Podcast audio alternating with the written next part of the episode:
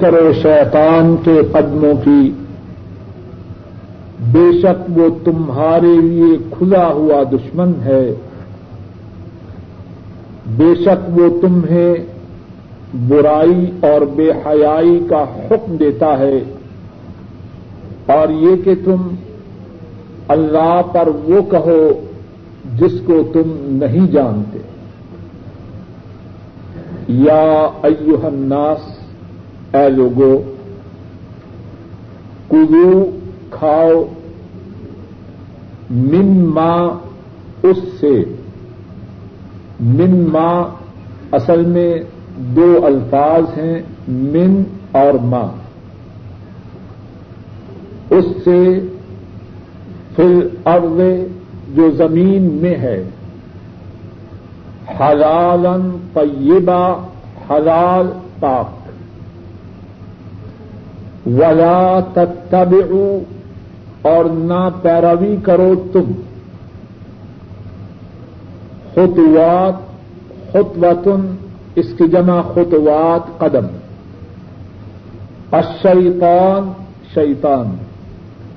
ان نہ بے شک وہ لکم تمہارے لیے ادب دشمن۔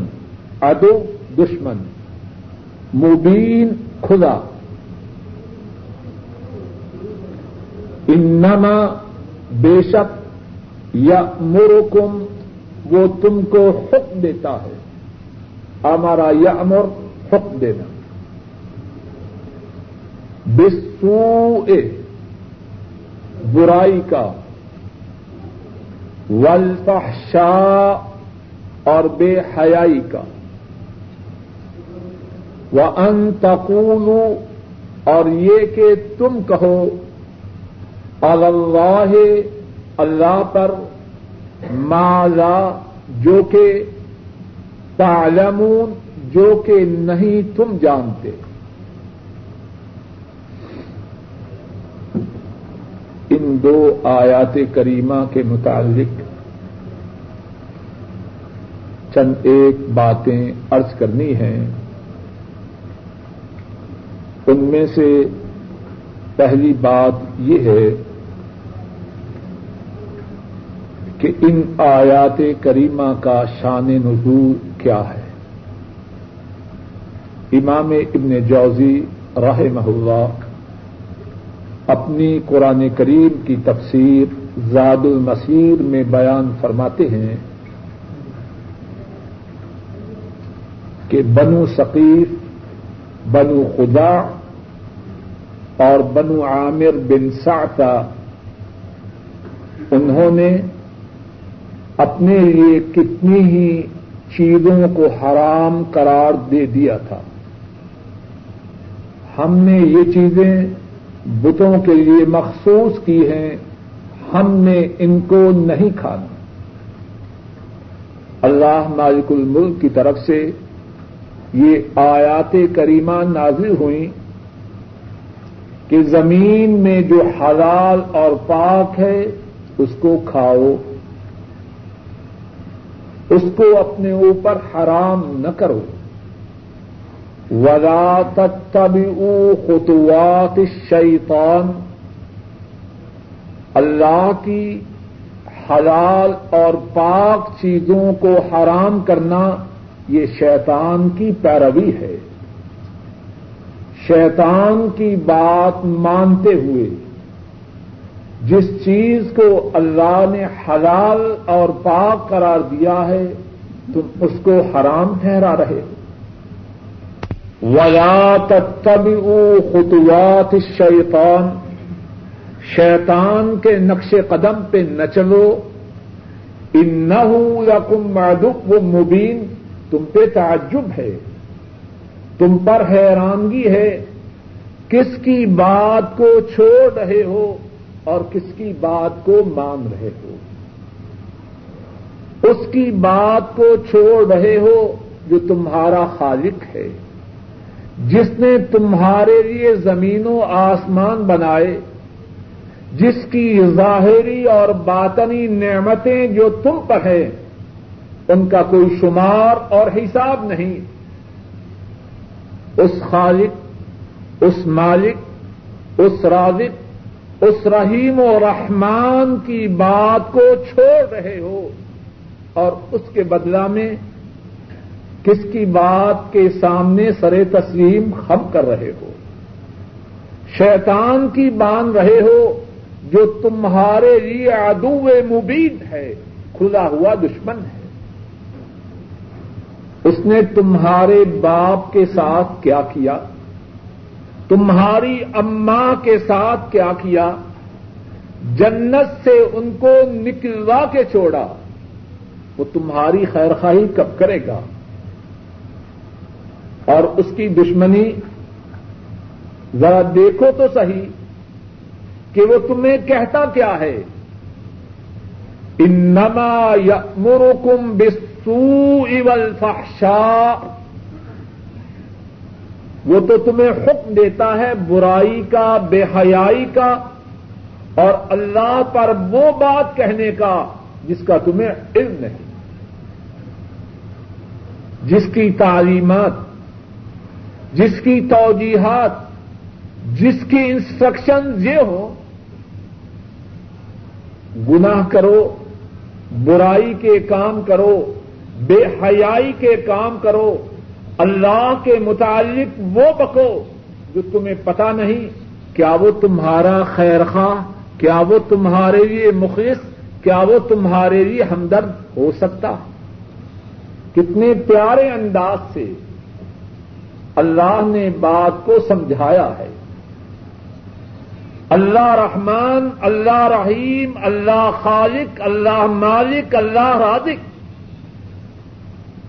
وہ چیز کو حلال پاک قرار دیں۔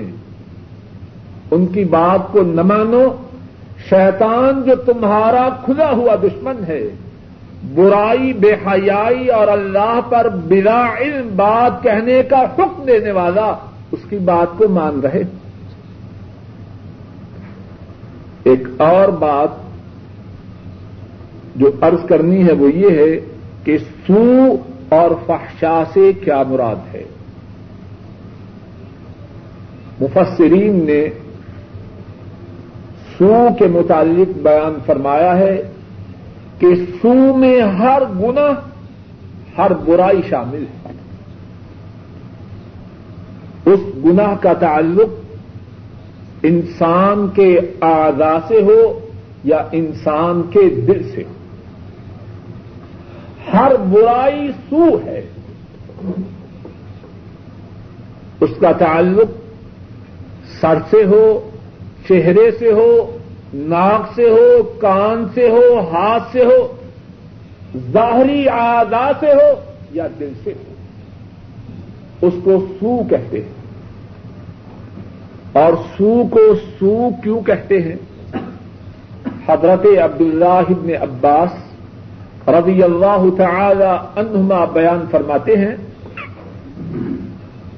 کہ سو کو اس لیے سو کہتے ہیں، میری طرف توجہ کیجیے سو کو اس لیے سو کہتے ہیں تاسو عواقب، اس کا جو انجام ہے وہ بہت برا ہے۔ برائی کو برائی اس لیے کہتے ہیں کہ اس کا انجام بہت برا ہے۔ وقتی طور پر اگر لذت کا احساس بھی ہو، لیکن اس کا انجام برا ہے، اس لیے برائی کو برائی کہتے ہیں۔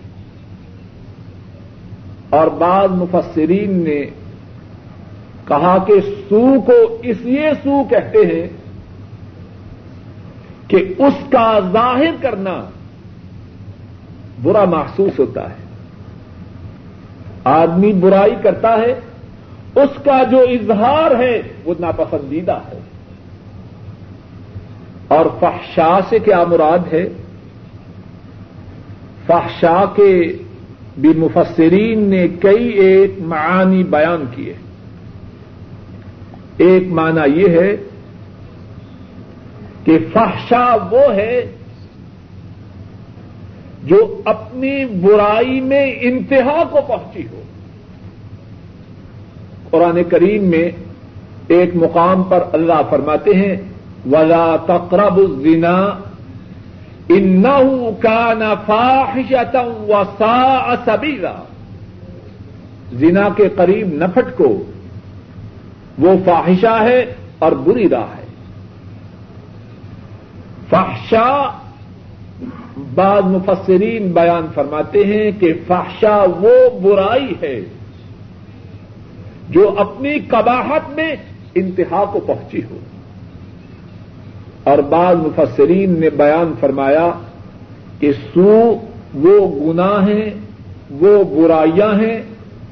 اگر کوئی شخص ان کا ارتکاب کرے تو اس پر حد قائم نہیں ہوتی۔ اور فحشا وہ ہیں اگر اس گناہ کا ارتکاب کرے، اس پر حد قائم ہوتی ہے۔ چوری، اگر کسی پہ چوری ثابت ہو جائے، حد قائم ہوتی ہے کہ نہیں؟ ہاتھ کاٹا جاتا ہے۔ بدکاری اگر کسی پر ثابت ہو جائے، اگر شادی شدہ ہو، اس پہ حد قائم ہوتی ہے، سنسار کیا جاتا ہے۔ اگر غیر شادی شدہ ہو، سو برے لگتے ہیں۔ اور ایک سال کی جگاوتنی ہے تو بعض مفسرین نے بیان کیا، سو وہ گناہ ہیں کہ ان پر حد نہیں، لیکن وہ برے ہیں۔ اور فحشا وہ گناہ ہیں، اگر کوئی شخص ان کا ارتقاب کرے، اس پر شری حد قائم کی جاتی ہے۔ وہ انتقول اللہ مالا تعلمون۔ اور تیسری بات، جس کا شیطان تمہیں حکم دیتا ہے، وہ یہ ہے کہ اللہ کے متعلق وہ بکو جس کا تمہیں علم نہیں۔ بغیر علم کے اللہ کے متعلق باتیں بیان کرو۔ اور یہ کتنا بڑا گنا ہے۔ اور بعض مفسرین نے اسی آیت کریمہ کی تفسیر میں یہ بات بیان کی کہ اس آیت کریمہ میں عجیب ترتیب ہے۔ سو چھوٹا گنا فحشا اس سے بڑا گنا اللہ پر بغیر علم کے کچھ بات کہنا بہت بڑا گنا ترتیب ہے۔ سو کا حکم ہے فحشا کا حکم ہے بغیر علم سے اللہ پر بات کہنے کا حکم دیتا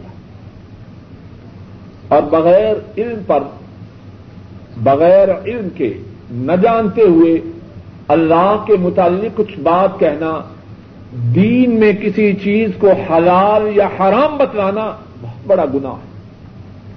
قرآن کریم میں ایک سے زیادہ مقامات پر اس بات سے روکا گیا ہے۔ ذرا دیکھیے سورہ الاعراف آج نمبر تینتیس۔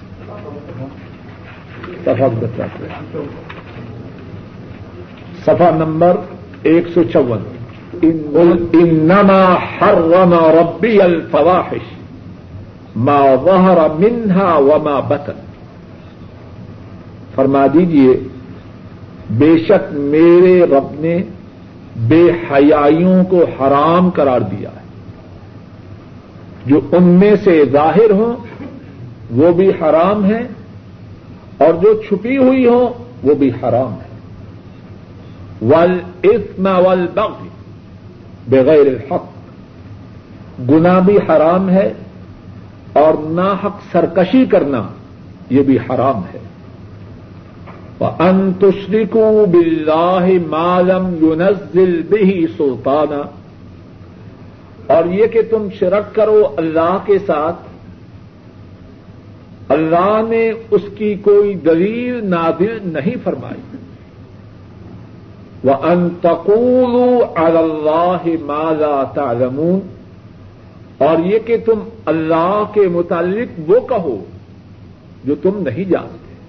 یہ حرام ہے یا حلال ہے؟ بعض آدمیوں کو بہت بڑی بیماری ہوتی ہے فتوا دینے کا بہت شوق ہے۔ جانے نہ جانے، اب جو بات ہو رہی ہے، اس میں خاموش رہیں، یہ ان کے لیے گویا کے ناممکن ہے۔ ایسے دین میں بات کرتے ہیں جیسے شیخ الاسلام ہو۔ بہت بڑے گناہ کی بات ہے۔ وہ انتقول اللہ مالا تعلمون۔ اللہ نے اس بات کو حرام قرار دیا ہے کہ اللہ کے متعلق وہ کہو جس کا تمہیں علم ہے۔ سورہ النحل دیکھیے۔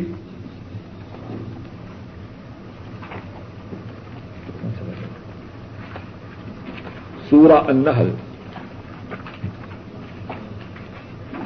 آج نمبر ایک سو سولہ، ایک سو سترہ۔ دو سو اسی سفا ولا تقول ٹو ایٹی ولا تقول لما تصف السنتكم الكذب۔ هذا حلال وهذا حرام۔ هذا حلال وهذا حرام لتفتروا على الله الكذب. ان الذين يفترون على الله الكذب لا يفلحون. اور نہ کہو جو تمہاری زبانیں بیان کریں، یہ حلال ہے، یہ حرام ہے۔ اپنی مرضی سے فتوا جاری نہ کرو۔ کتنے ساتھی ہیں، خالص معاملہ حرام ہے۔ چھاتی پہ ہاتھ مار کے کہتے ہیں، بالکل جائز ہے۔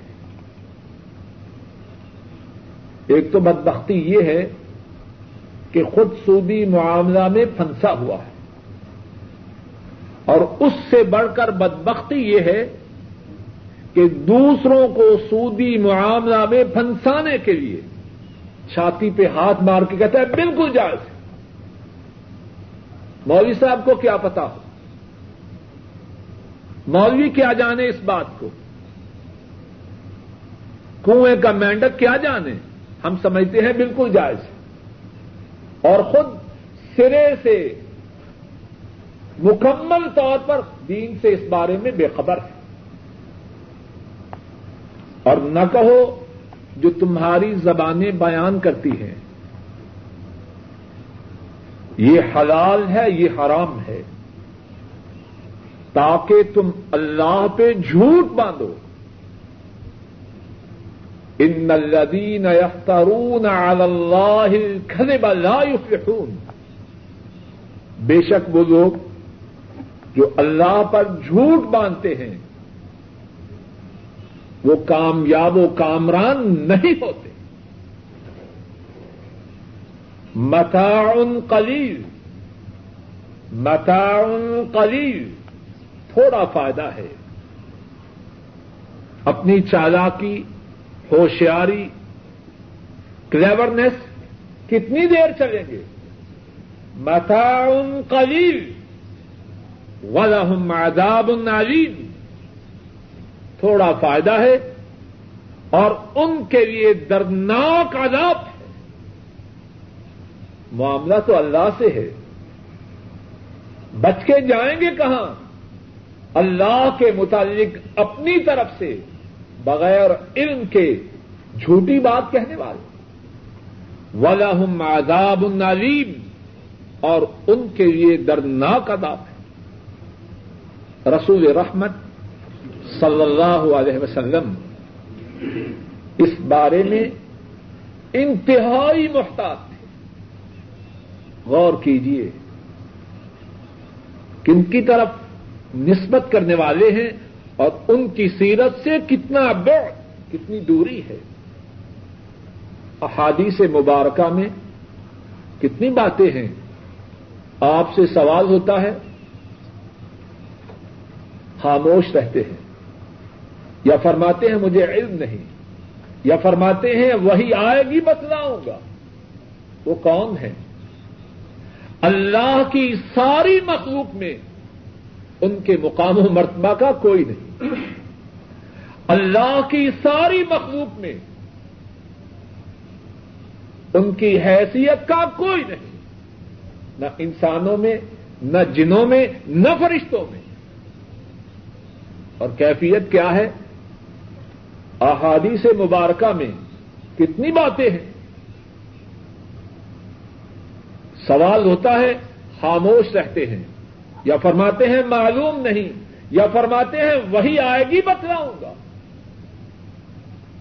اگر ان کی کیفیت یہ ہے، اللہ کے معاملہ میں احتیاط کی، تو باقی کس بات کی مولی ہے؟ اور اسی بات کی تلقین اپنے صحابہ کو فرماتے۔ اللہ کے متعلق کوئی بات بغیر علم کے نہ کہنا۔ صحیح مسلم میں حدیث ہے، حضرت بریدہ رضی اللہ تعالی ان اس حدیث کے راوی ہیں۔ فرماتے ہیں، آ حضرت صلی اللہ علیہ وسلم جب کسی لشکر کو جنگ کے لیے بھیجتے تو کچھ تعلیمات دیتے کہ اللہ کا نام لے کے چلنا مفصل حدیث ہے۔ ابتدا میں دین کی دعوت دینا، اگر دین کی دعوت نہ مانے جزیا دیں جزیا نہ دے تو جنگ کرے مفصل حدیث ہے۔ جو بات میں اس وقت کہنا چاہتا ہوں وہ یہ ہے، فرمایا کہ اگر تم کسی قلعہ کا محاصرہ کرو اور قلعہ والے اگر کسی قلعہ کا محاصرہ کرو اور قلعہ والے تمہارے لیے سرنڈر کریں، ہتھیار ڈالیں اور ہتھیار ڈالتے ہوئے تم سے یہ شرط طے کریں کہ ہم اللہ کے حکم پر، اللہ نے ہمارے بارے میں جو حکم دیا ہے، اس پر ہتھیار ڈالتے ہیں۔ تو کیا فرمایا؟ فرمایا، ان کی اس شرط کو قبول نہ کرنا۔ ذرا غور کیجیے اگر ہتھیار ڈالتے ہوئے تم سے یہ شرط کریں کہ ہمارے بارے میں اللہ کا جو حکم ہوگا، ہم اس حکم پر ہتھیار ڈالتے ہیں، تو فرمایا اس شرط کو قبول نہ کرنا۔ بلکہ اس کی بجائے ان سے یہ شرط طے کرنا کہ ہمارا تمہارے بارے میں جو حکم ہوگا، اس حکم کو مانتے ہوئے تم سرنڈر کر رہے ہو۔ کچھ بات سمجھ میں آ رہی ہے کہ نہیں؟ فرمایا، معلوم نہیں، اور خود ہی وضاحت فرمائی۔ معلوم نہیں کہ تم ان کے بارے میں جو حکم نافذ کرو، وہ اللہ کی منشا کے مطابق ہو کہ نہ ہو۔ کتنی احتیاط ہے۔ اور حضرات صحابہ کو یہ تعلیم تو نہیں کہ وہ قرآن و سنت کی مخالفت کریں۔ وہ تو ساری زندگی درس یہ ہے۔ اللہ کی غلامی اختیار کرو، محمد صلی اللہ علیہ وسلم کے تابے دار بن جاؤ۔ لیکن اب معاملہ ہے شروط کے تہ کرنے کا۔ اور بات اگر یہ کہی کہ ہمارے متعلق اللہ کا جو فیصلہ ہوگا مانیں گے، تمہیں کیا معلوم ہے اللہ کا کیا فیصلہ؟ ہے تم پہ وہی تو نہیں آئے گی۔ تو کہیں ایسا نہ ہو جائے۔ انتقول اللہ مالا تعلمون۔ اس کی زد میں آ جاؤ۔ کتنی احتیاط ہے۔ کچھ بات سمجھ میں آ رہی ہے کہ نہیں؟ اور حضرات صحابہ رضی اللہ تعالی عنہ مجمعین وہ بھی اس بات کی بہت زیادہ پابندی کرنے والے تھے۔ بعض مفسرین نے عمر فاروق رضی اللہ تعالی عنہ ان کا ایک واقعہ نقل کیا ہے۔ ایک حکم جاری فرماتے ہیں۔ عمر فاروق رضی اللہ تعالی ان ایک حکم جاری فرماتے ہیں۔ جو کاتب ہے، آج کی زبان میں سیکریٹری کہہ لیجیے جو کاتب ہے، وہ لکھتا ہے ہاضا ما اور اللہ امیر المؤمنین عمر ابن الخطاب رضی اللہ تعالی عنہ یہ وہ فیصلہ ہے محمد دروازہ بند کر یہ وہ فیصلہ ہے جو اللہ نے امیر المؤمنین عمر بن خطاب رضی اللہ تعالی انہوں کو دکھلایا۔ یہ وہ فیصلہ ہے جو اللہ نے امیر المؤمنین عمر بن خطاب رضی اللہ تعالی انہوں کو دکھلایا۔ عمر فاروق رضی اللہ تعالی ان فوراً کاتب کو ٹوک دیتے ہیں۔ فرماتے ہیں، ایسے نہ لکھو، بلکہ یہ لکھو ہاضا مارا امیر المؤمنین عمر بن الخطاب یہ لکھو، یہ وہ فیصلہ ہے جو مسلمانوں مومنوں کے امیر عمر بن خطاب نے کیا۔ کچھ بات واضح ہے کہ نہیں؟ عمر فاروق رضی اللہ تعالی عنہ کیا وہ اس بات کی کوشش نہ کرنے والے تھے کہ ان کا فیصلہ اللہ اور اس کے رسول کے فیصلہ کے مطابق کوشش کرنے والے تھے۔ لیکن دل میں یہ ڈر ہے۔ شاید کہ میں بھول چکا ہوں۔ شاید کہ مجھ سے غلطی ہو جائے غلطی ہو گئی ہو۔ تو میں کیسے کہوں کہ یہ وہ فیصلہ ہے جو اللہ نے عمر کو دکھلایا؟ اور آج کے اتنے لوگ ہیں گندے۔ آدمی ان کو دیکھے، دین سے دوری کا سبب بنتے اور کہتے کہ ہاں جی، رات کو مجھے الہام ہوا ہے۔ اور عام طور پر الہام بھی وہ ہوتا ہے جو دین کے برعکس۔ اگر دل میں اللہ کی خشیت ہو، دل میں اللہ کا ڈر ہو جو ان دو آیات کریمہ کے متعلق ہے وہ یہ ہے، فرمایا ان نہ رقم معدب مبین. وہ شیطان تمہارے لیے کھلا ہوا دشمن ہے۔ سوال یہ ہے، اگر کھلا ہوا دشمن ہے، تو اتنے زیادہ لوگ اس کے پیچھے کیوں چل رہے ہیں؟ مارکا ہے زندگی میں۔ کس کی بات ماننی ہے؟ اللہ کی، رحمان کی ماننی ہے یا شیطان کی؟ شیطان کی ماننے والے زیادہ ہیں یا رحمان کی ماننے والے زیادہ ہیں؟ اگر اردو میں مبین ہے، تو پھر یہ بات کیوں ہے؟ مفسرین نے اس حصہ کی تفسیر میں فرمایا ہے ادو مبین ہے۔ کھلا ہوا دشمن ہے اہل ایمان کے لیے۔ اہل عقل و فکر کے لیے۔ جو غور و فکر کرنے والے ہیں، تدبر کرنے والے ہیں، سوچنے والے ہیں، وہ سمجھتے ہیں کہ یہ کھلا ہوا دشمن۔ ہے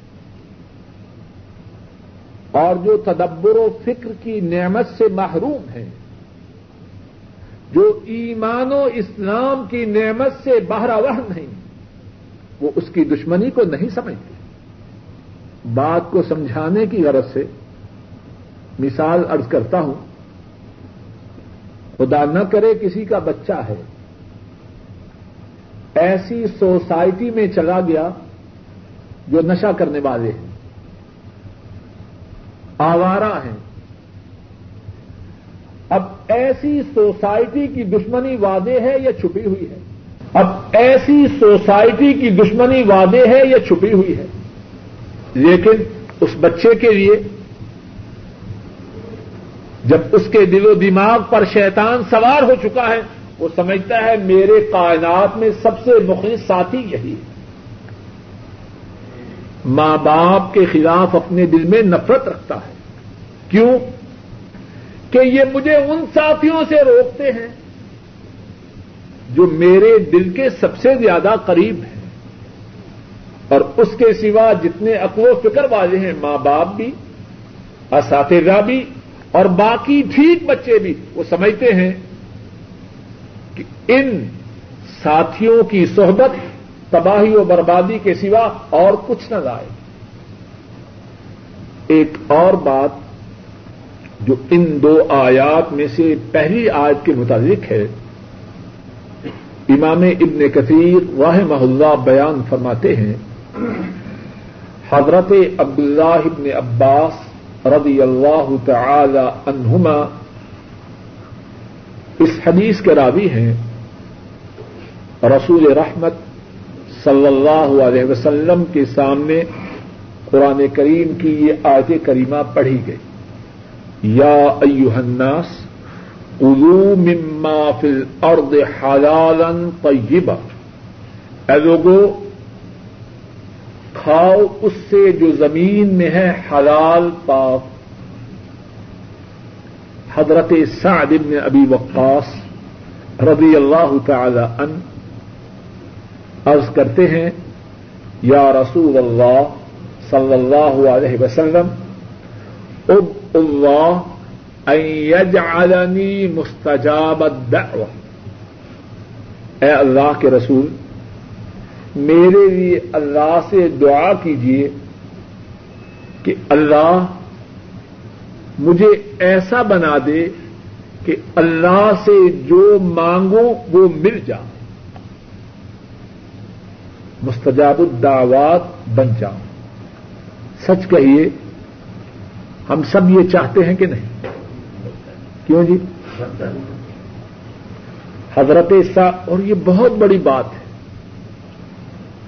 جو مستجاب الدعوات بن جائے بات سمجھانے کے لیے، اللہ کے لیے کوئی مثال نہیں۔ اگر کسی کو بادشاہ کی طرف سے یا ہاتھ میں وقت کی طرف سے یہ چٹھی مل جائے کہ جو مانگو گے مل جائے گا۔ دس، بیس، تیس، چالیس، پچاس ہزار ریال نہیں، جو مانگو گے مل جائے گا۔ چھوٹی بات ہے، یہ بہت بڑی۔ اور یہ جو دنیا کے حاکم ہیں، اللہ کے مقابلہ میں ان کی کیا حیثیت ہے؟ بات ہے اللہ کی۔ دنیا کے حاکم باقی بھی ہیں، ختم بھی ہو جاتے ہیں۔ اور اللہ وہ ہیں ان کی سلطنت، ان کے خزانے ہمیشہ ہمیشہ کے لیے۔ اور دنیا کے حکام کے خزانے کتنے بھی ہوں، وہ محدود ہیں۔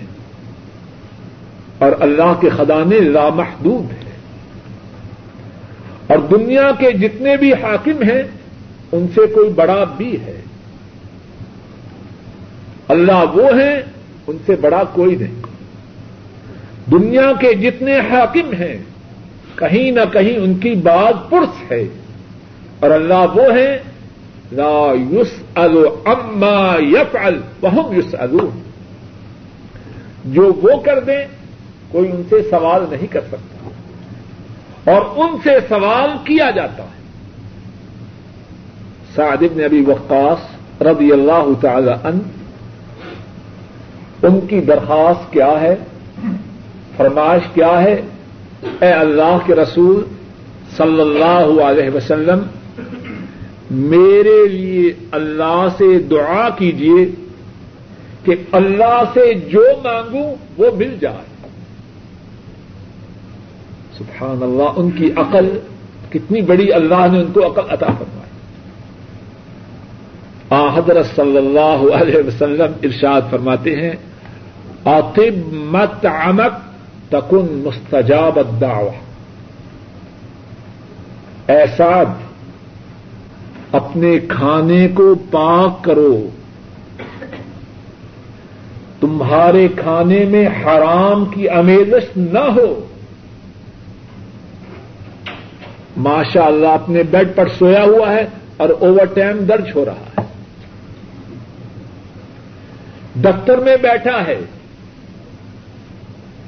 اور پاکستان، ہندوستان، بنگلہ دیش چٹھیاں لکھی جا رہی ہیں۔ کاغذ بھی دفتر کا، قلم بھی دفتر کی، ٹیبل اور کرسی بھی دفتر کی۔ اتم مت امک تکن مستجاب الدعوہ۔ اپنے کھانے کو پاک کر۔ دفتر کا وقت ہے آٹھ بجے۔ سپروائزر سے الیک سلیک ہے۔ آٹھ پچیس پہ آ رہا ہے اور لکھا جا رہا ہے سات پچپن پہ پہنچا ہے۔ پانچ منٹ پہلے پہنچا ہے۔ اور کچھ نہیں، تو تین چار نمبر ڈائری میں لکھے ہیں، دفتر پہنچتے ہی سب سے پہلے یہ ذاتی فون کرنے۔ آتم مت تکن مستجاب الدعوہ۔ اپنے کھانے کو پاک کر، اللہ سے جو مانگے گا وہ مل جائے گا۔ کتنی بڑی بات ہے اور کتنی زیادہ اس سے غفلت ہے۔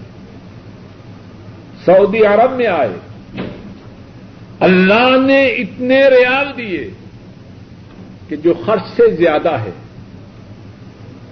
اب کیا ہے؟ اس سوچ میں ڈوبا ہوا ہے۔ اور ڈوب جائے تو اچھا ہے۔ اس سوچ میں ڈوبا ہوا ہے کس بینک میں جمع کرواؤں کہ سود زیادہ ملے۔ اور پھر شکوا ہے اللہ سے دعائیں بڑی کی ہیں، اللہ قبول نہیں کرتے۔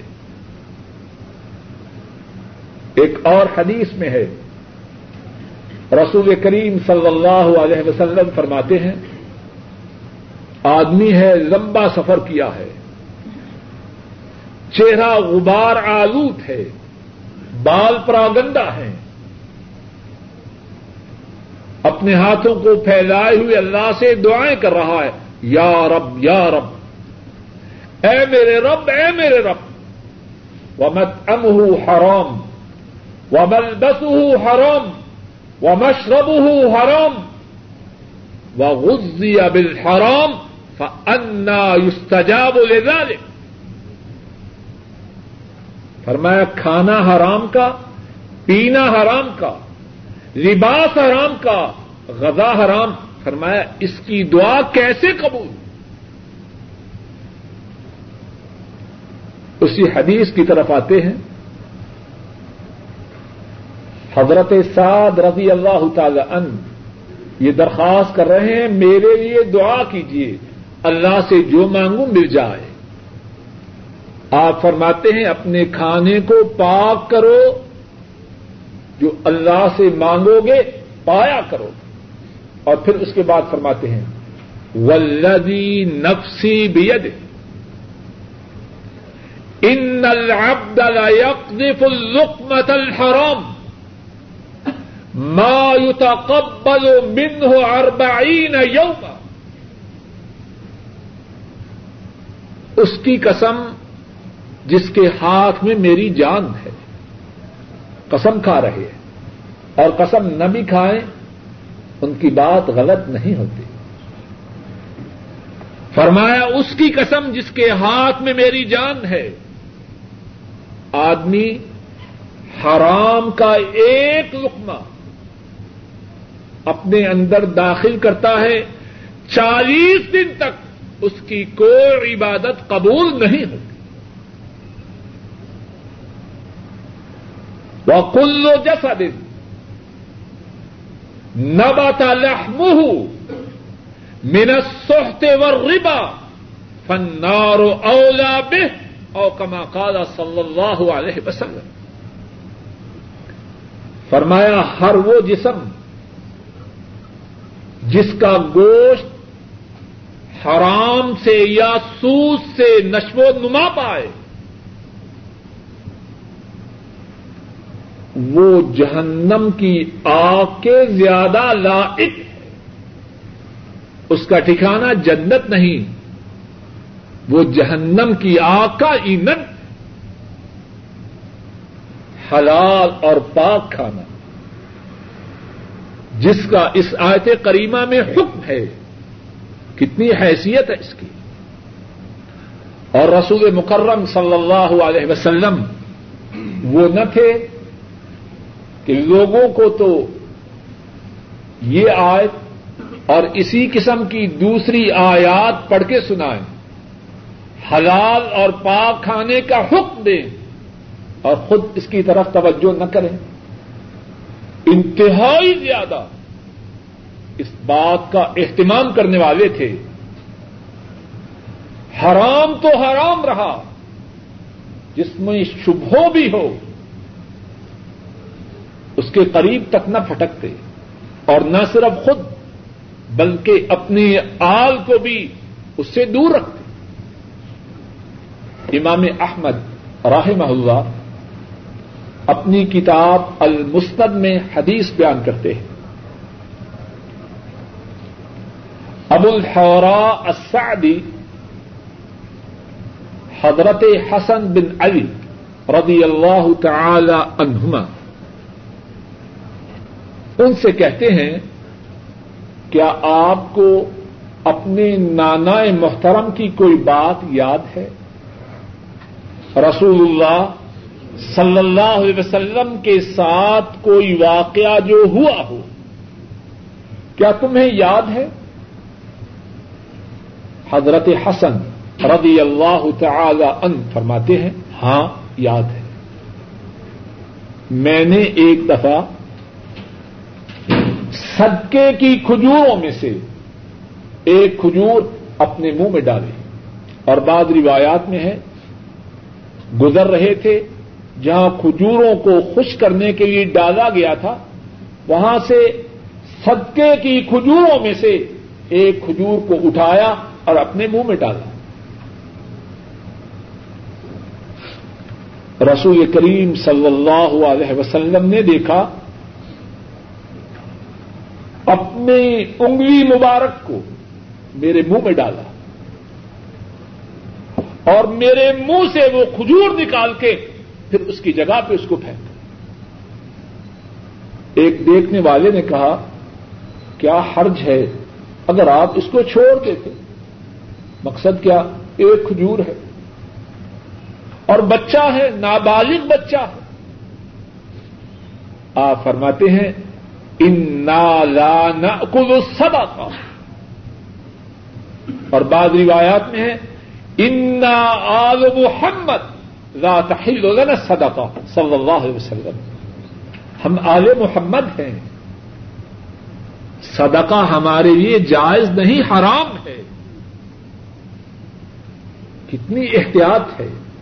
ایک کھجور ہے۔ کھانے والا بچہ ہے۔ اور بچہ نے بھی جان بوجھ کے نہیں، اس کو پتا ہی نہیں۔ لیکن آپ اس بات کو برداشت نہیں کرتے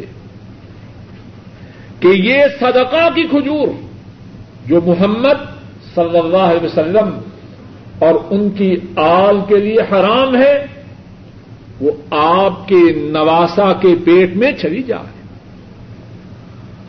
اور آج کیا کیفیت ہے بہت سے مسلمانوں کی۔ جو آ رہا ہے، اس کے مطابق کچھ سوال نہیں ٹھیک ہے یار، بعد میں پوچھ لیں گے۔ دیکھی جائے گی۔ اس کے مطابق کچھ فکر نہیں۔ اور رسول کریم صلی اللہ علیہ وسلم انہی کے نقش قدم پہ آپ کے صحابہ بھی تھے۔ صحیح بخاری میں ہے۔ ابو بکر رضی اللہ تعالی ان ان کے متعلق ان کی بیٹی عائشہ صدیقہ رضی اللہ تعالی عنہا بیان کرتی ہے۔ حضرت صدیق رضی اللہ تعالی ان ان کا ایک غلام تھا۔ غلام محنت کرتا، کام کرتا۔ حضرت ابو بک رضی اللہ تعالی انہوں کی خدمت میں اپنے کام کا معاوضہ پیش کرتا ایک دن غلام کچھ لے کے آیا۔ حضرت ابو بک رضی اللہ تعالی ان انہوں نے اس کھانے والی چیز کو اپنے منہ میں ڈال دیا غلام کہنے لگا، آپ کو پتا ہے کہ میں یہ چیز کہاں سے لے کے آیا ہوں؟ حضرت ابو بک رضی اللہ تعالی فرمانے لگے، کہاں سے لائے ہو؟ کہنے لگا کن تو تکہن تو یہ انسان ان پھر جاہریہ وما احسن الکہانا اللہ انی خدات فلاقیانی اليوم فاعطانی هذا الذي اکلت من. غلام کہنے لگا، زمانہ جاہریت میں میں نے ایک شخص کو اٹکل پچو سے بات کہی تھی۔ ہندوستان کا تو مجھے پتا نہیں، پاکستان میں اسٹیشنوں کے سامنے ایسے بیٹھے ہوتے ہیں۔ بد نصیب انہیں اپنی قسمت کا کچھ پتا نہیں۔ دوسروں کی قسمت کے متعلق بتلا رہے ہیں۔ بخاری صاحب، آپ کے یہاں بھی ہیں؟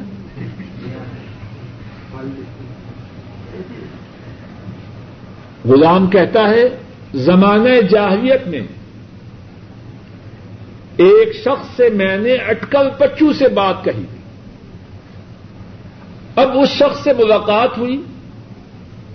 تو اس نے اس بات کے کہنے کے معاوضہ کے طور پر مجھے کھانے کے لیے یہ چیز دی۔ شاید اس کی بات ویسے ہی ہو گئی ہوگی، جس طرح کہ اس نے بتلایا ہوگا اب کیا ہوگا، بچہ ہوگا یا بچی ہوگی، دونوں میں سے ایک تو ہوگا۔ کبھی اس طرف، کبھی اس طرف۔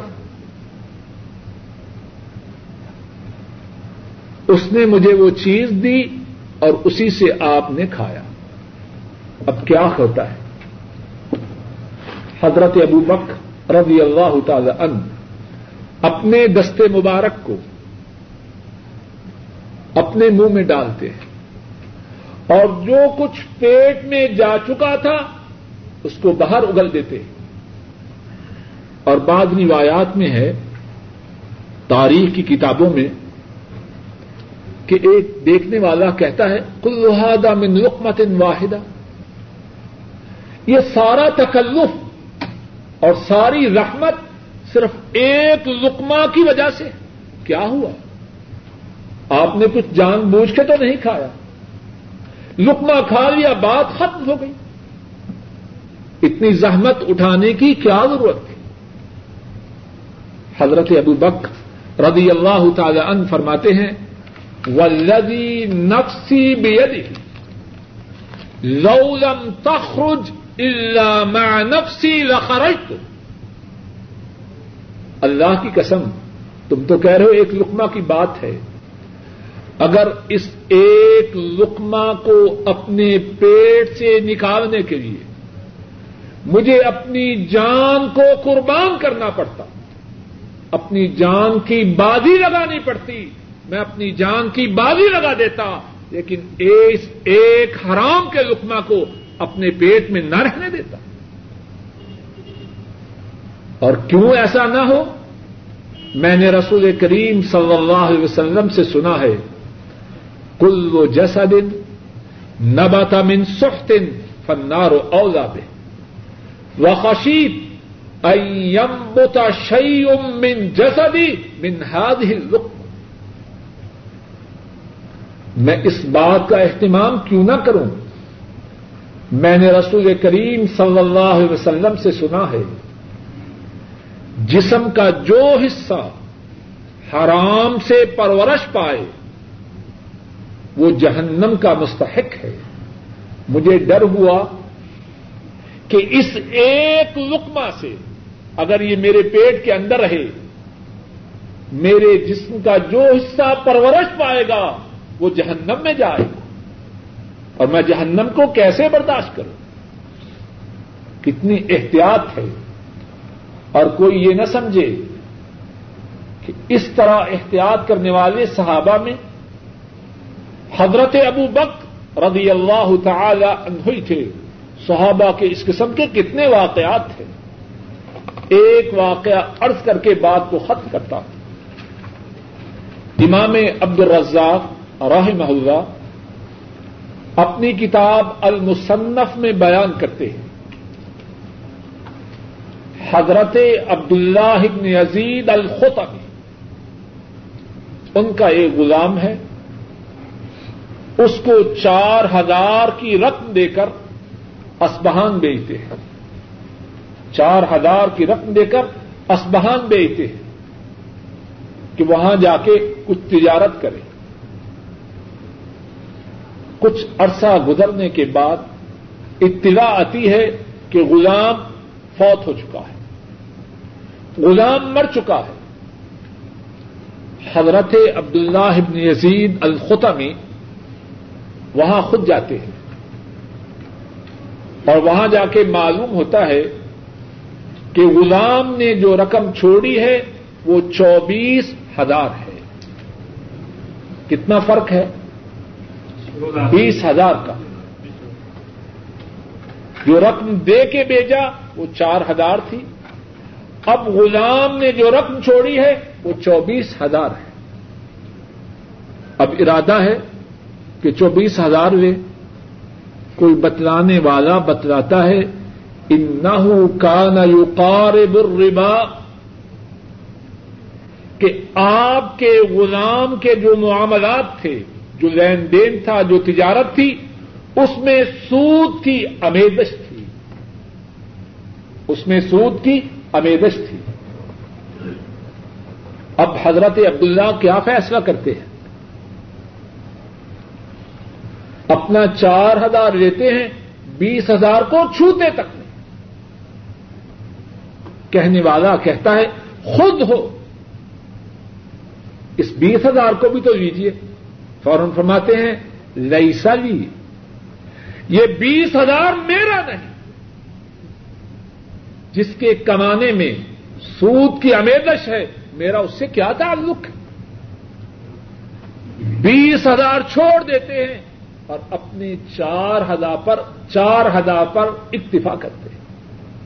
یا ایوہ الناس قلو مما فی الارض حلالا طیبا ولا تتبعوا خطوات الشیطان انه لکم عدو مبین وآخر دعوانا ان الحمد للہ رب العالمین